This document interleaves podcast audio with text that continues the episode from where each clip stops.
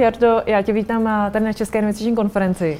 Já vím, že my jsme zhruba před rokem a půl eh, natáčeli rozhovor o Disney, vyloženě jako eh, detailní akciová analýza. Od té doby ta akce neustále klesá. Zhruba nějakých před rokem a půl byla 200, teď se nachází kolem 80 dolarů. Pojď nám říci, co se za tu dobu událo a jaké byly ty klíčové události, které vedly k poklesu té ceny. Ahoj Lenko. Je pravda, že odehrálo se toho ze společnosti The Walt Disney Company strašně moc a je pravda, že ty informace byly pouze negativní. Kvartál co kvartál firma vlastně překvapovala s negativní sadou informací, až teď to vypadá, že snad v poslední eh, sadě eh, výsledků, která byla zveřejněna minulý týden, eh, už snad máme naději, že firma je z, ne- z nejhoršího venku. Já bych řekl, že co mě překvapuje, že firma vůbec nemá problém eh, s tržbami. Ty tržby jdou nahoru. Eh, letošní tržby míří někam eh, těsně pod 90 miliardovou hranici, což je opravdu hodně. Před třemi lety ta firma se pohybovala s tržbami pod 70 miliard, takže s tržbami není problém, ale je problém s maržemi, které se naprosto, naprosto rozsypaly. A pokud to srovnávám s těmi maržemi, ať už to je EBITDA marže nebo provozní marže, tak v porovnání s tou předcovidovou minulostí ty marže jsou prakticky minimální, zatímco před před covidem firma dosahovala čistých marží dokonce 20% potom si prošla ztrátovým obdobím a teď ty marže jsou tak eh, na úrovni 2 až 3% Z těch 20% na 2 až 3% Ano, takže prostě ta firma nemá problém s tržbami, to vůbec ne, ale s tou vnitřní nákladovou strukturou. Pokud eh, bych měl jako nastínit důvody těch špatných marží, tak je potřeba se dívat, jak ta firma se vyvíjí vlastně v rámci svých segmentů teda firma několikrát eh, předělávala svoji vnitřní reportovací strukturu, ale teď bych to řekl, že jsou na jedné straně parky a potom je ten zbytek firmy. Mhm. Co mě nesmírně překvapuje, tak ty, tak ty parky jdou skvěle, mají vynikající návštěvnická čísla, dokonce už tam přichází více návštěvníků, do těch šesti parků po, po celém světě přichází více návštěvníků než, než před pandemí. Pandemie je zapomenuta, ty parky jsou narvané k prasknutí, je potřeba si udělat booking dlouho dopředu. Eh, Disney zvyšuje ceny, takže ta pricing power, ekonomická poučka pricing poweru tam je, tam je eh, a eh, ty parky vydělávají skvěle. Ve všech ostatních problémech, ve všech ostatních segmentech jsou velké problémy, ať už je to klasická lineární televize, ať už je to kino, tam ta budoucnost kina je ještě, ještě nejasnější. Co se týká platformy Disney+, o tom ještě budeme, budeme mluvit, předpokládám, tak tam tam to hospodaření je tak, taky, taky ztrátové. Takže vlastně mě nesmírně překvapuje, že cena akcí klesla až na úroveň v těch nejhorších covidových momentech, kdy fakticky parky byly na dlouhé měsíce a poprvé v historii firmy zavřeny na dlouhé měsíce. Tehdy se cena akcí dostala někam k 80 dolarům a v posledních týdnech se tam, se tam dostala také, zatímco ty parky tehdy byly zavřené, ale opakuju, teď fungují naprosto skvěle. Mhm. Když se bavíme o Disney+, Plus, tak pojď nám to porovnat s Netflixem. Jasný.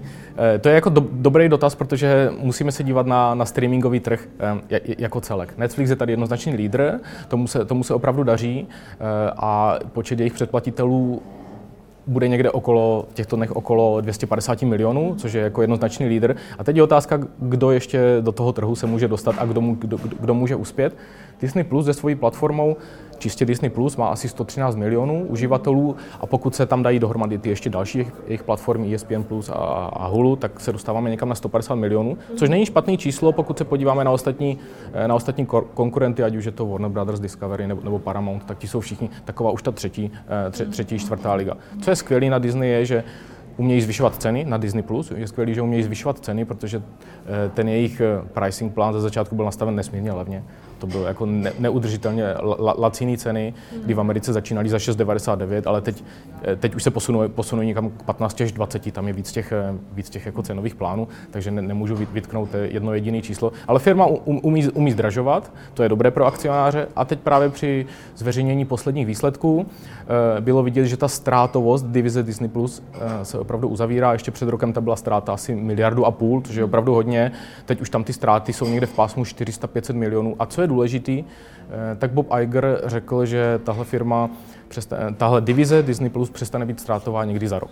Což už pro investory ten 12-měsíční horizont je něco poměrně, poměrně poměrně hmatatelného. Jestli věřím Bobu Igerovi, no to je, to je, to je do, do, dobrý téma dál.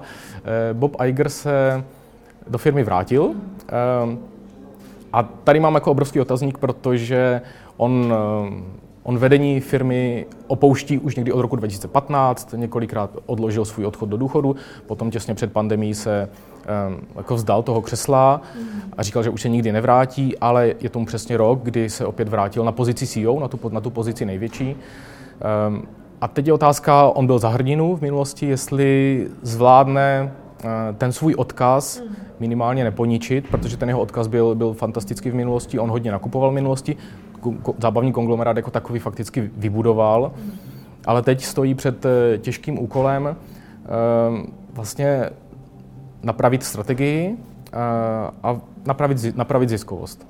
A co z tvého pohledu by Disney měl udělat, aby se znova dostali, dostalo na těch 200 dolarů za akci? Měl by si především vyjasnit svoji roli nástupnickou, protože Bob Iger tam nebude věčně, on tam bude asi ještě, asi ještě dva roky. Investoři to vědí eh, a dokonce se objevují nějaké tlaky aktivistů, aby byl přestaven eh, board of directors, eh, protože v minulosti tady to představenstvo bylo příliš nakloněné právě Bobu Igerovi a chtělo by to tam asi důslednější opozici, aby, aby Bob Iger byl pod větším tlakem a aby taky tento, tohle představenstvo bylo schopno vybrat, vybrat nového CEO, CEO do budoucna, protože Disney nyní letos vlastně v říjnu oslavil svoj, své staleté výročí, takových firm moc neznáme, takže Disney bude fungovat i po tom, co Bob Iger jednoho dne skončí a nevíme, kde skončí, kdy skončí a jak. Bob Iger v minulosti hodně nakupoval, co se týká výhledu, já si myslím, že by mohl něco prodat. Spekuluje se o tom, že by že, že by mohl prodat eh, ty segmenty, které pro firmu nebudou do budoucna důležité. Myslím si, že firma rozhodně bude stát na svých parcích, což je jedinečné aktivum, to už není možné vybudovat, vybudovat znova. Eh, a potom se firma bude zaměřovat na streaming jako takový, kde věřím, že si najdou cestu k profitabilitě, ale ty ostatní segmenty, eh, kina, lineární televize, to je něco, co by se mohlo nabít, nabíz, nabízet k prodeji. Ono by to nemuselo být špatné, protože Investoři mají rádi, když je firma čitelná a ono to potom by mohlo ujasnit um, reportingovou strukturu. A bylo by to takový jasný, kdyby ta firma stála na parcích, které dělají skvěle, jako nikdo jiný. A mají v plánu třeba stavět nějaký další parky ještě? Tahle věc si myslím, že už se uzavřela. Uh, já jsem naštívil několik parků a vždycky ta lokalita je nesmírně důležitá, protože to jsou většinou parky poblíž velkých měst, uh, na metru, uh, u letiště a pokud se prostě podíváme na, na ty pozemky, které pro tohle jsou potřeba, nemluvím o tom CAPEXu, ale to nej, nej, nejjednodušší věc, ty pozemky, tak ty prostě nejsou k dispozici. Myslím si, že tenhle úspěch už je nereplikovatelný. Těch parků je šest po celém světě. Vůbec se nemluví o tom, že by se stavili nějaké další. Ať už Disney nebo, nebo konkurence. My víme, že ta akce se jako pohybuje kolem 80 dolarů. Je vhodná doba k nákupu nebo není? Co ty si myslíš? To je otázka. Já jsem tohle téma tady prezentoval před lety na České investiční konferenci s, s, s úvodem, eh, že to akcie pro rok 2050. Eh, já nepochybuji o tom, že ta firma tady bude za 30, 40, 50 let, ale prochází těžkou přestavbou.